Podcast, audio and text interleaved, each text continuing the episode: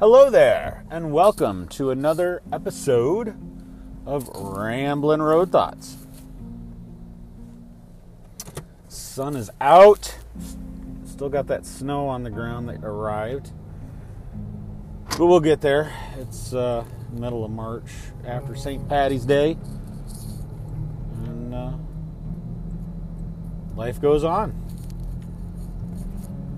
So, choices. Choices and making choices without making choices. uh, what? Um, when you're in relationships, uh, and you have a partner in life, when that person makes choices about things in the relationship, lifestyle, um, possessions, habits, you know, that kind of thing. Um, if you do not, if you're, if you do not uh, actively participate in the choice, then and you just let it be, then you are making a choice to accept that decision that they made. And along with that, you know, especially if you're silent and you don't say anything, you just let it be, um, you know how you now have a duty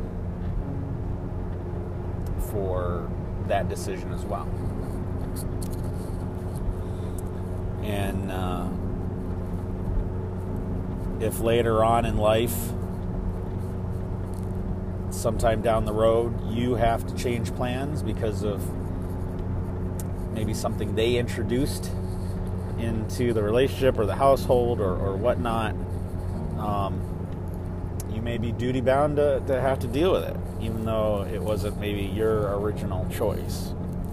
And that's that's life. If your per person you're with is making choices that you disagree with, you need to speak up. And you need to learn to communicate with that person in a way so that you can disagree on things. And uh, uh, because there are going to be those decisions that e- each of you make that you're going to disagree with.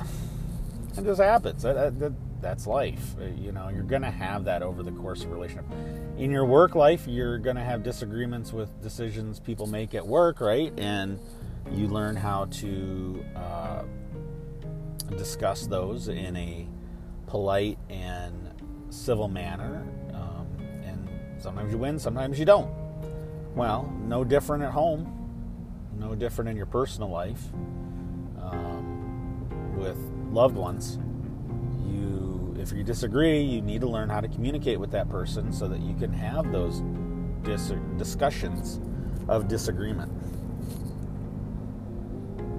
That's, you know, and, and some people, uh, especially in today's day of instant gratification, well, you know, all young people, I take that back, all young people in their early days want that instant gratification. It was just, again, whatever tools we had accessible.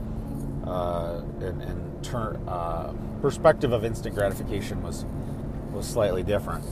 Um, you know, today's day and age, of course, with everything being digital, I mean, it's just instant stimuli. But uh, we all do it. We're all impulsive in our youth. We're all in, uh, impulsive, and, and in relationships too, as they go along. Sometimes you just don't want to argue. Sometimes you just don't want to get into that fight, so you just stay silent and you just you just take it. You just but you're making a choice, and you have to accept that. You know, I see divorce cases. I've seen divorce cases where, you know, both sides are are the other person never did this, and and you know, from an outside perspective, you can look at, well, what you guys were partners in a relationship. What did you do to to dissuade that behavior or discuss it or encourage it. And, and oftentimes you'll see there was just silence because they didn't want to deal with it. And then it gets to the point where they just can't live with it anymore, so they bail. I've seen it. I've seen it happen. And uh, so be good to yourself and be good to the person you're in a relationship with, and, and uh, learn to communicate. Learn to discuss, have those civil disagreements, because they're going to happen. They're just, it's bound to happen. You know, as, as much as a pair of two people can be, you're still going to have, you know, and they may be alike in a lot of things, and there's a lot of compromise in relationships. You know, I was not a runner. I mean, I played soccer growing up, but I was not like just a, a runner, like a five K runner or anything until uh, I bit the bullet and did it with, you know, the, the missus wanted to get into it. And um, I realized at that point, oh God, when was that? My th- our thirties maybe, late thirties or early thirties. And um, I was like, well, no, it's a healthy thing. So you know what? I didn't want to do it, but I gave it a try, and I, I like it. I, I do like, you know, I'm working back towards getting back into five K shape, but Um, it's, uh, you know, so they can also introduce those things that maybe you wouldn't have thought about. So, that, I mean, there's, it's all, pl- it's pluses and minuses, right? But if you're silent and you just accept it, then you've made the choice to accept it. And you can lie to yourself all you want that you didn't, but you did. And so now you're duty bound to assist that person with whatever it is.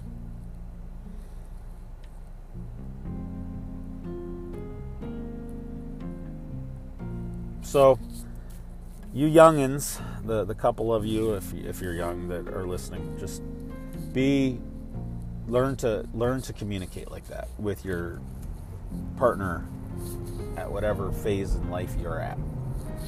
And you're never too old to start if you've been kind of letting it go. You need to have that discussion. Again, you want to continue to live on in, in that misery, or you want to move on in a productive manner.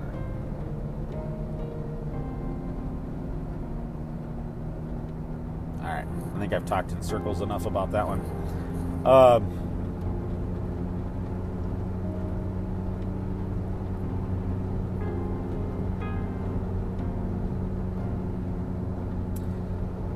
Keep pushing yourself to be a good person. You will falter. Uh, dad anger can be a, a real thing. And uh, if you are a person of faith, a person of philosophy, you know, I'm on my journey of stoicism, and I've mentioned it before, you will falter and you will fail and you will lose composure. It happens. It does.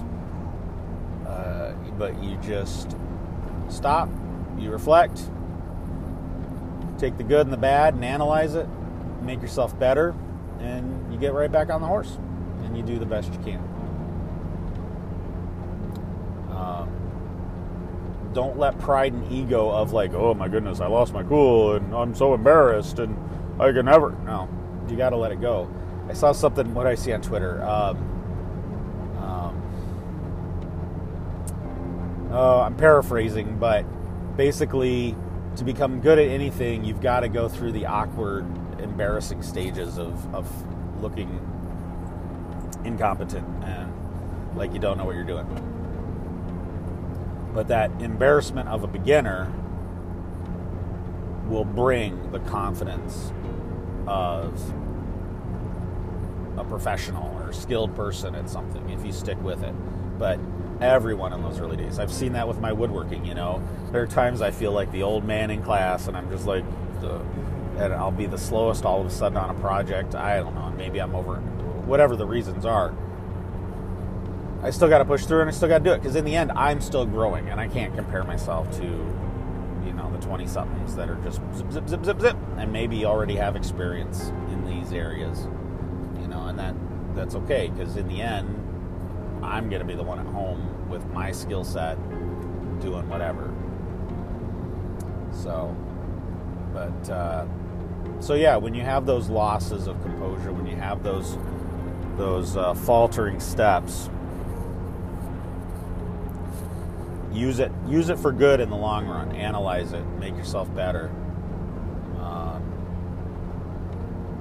and there's times where, you know, it is a little beneficial for people to feel a little bit of that wrath, to realize if you're, you know, that, I'll say, let's say dad anger, uh, or in the workplace, if you're a person that's always calm and collected, and once in a while you just, and I'm not saying, you know, profanity, loss of composure work brings profanity and ranting and raving and blah, blah, blah. But if somebody can see you get heated once in a while, in the right circumstance, and I've used it once or twice, where people were like, oh, oh, oh crap. You know, because cool as a cucumber and composed can also, people can get the wrong impression sometimes and, and realize, think that, oh, well, you know, everything's just hunky-dory and I can just relax and, and, and do whatever. You know, and you do have those people that you deal with from time to time where they're just kind of, they don't get it. And even though you're being professional and cool and collected, they just don't get it and they keep pushing and pushing because they're the type of personality that needs a little bit of that spark once in a while to go, oh, oh, shoot, uh, yeah, I got to get myself in line.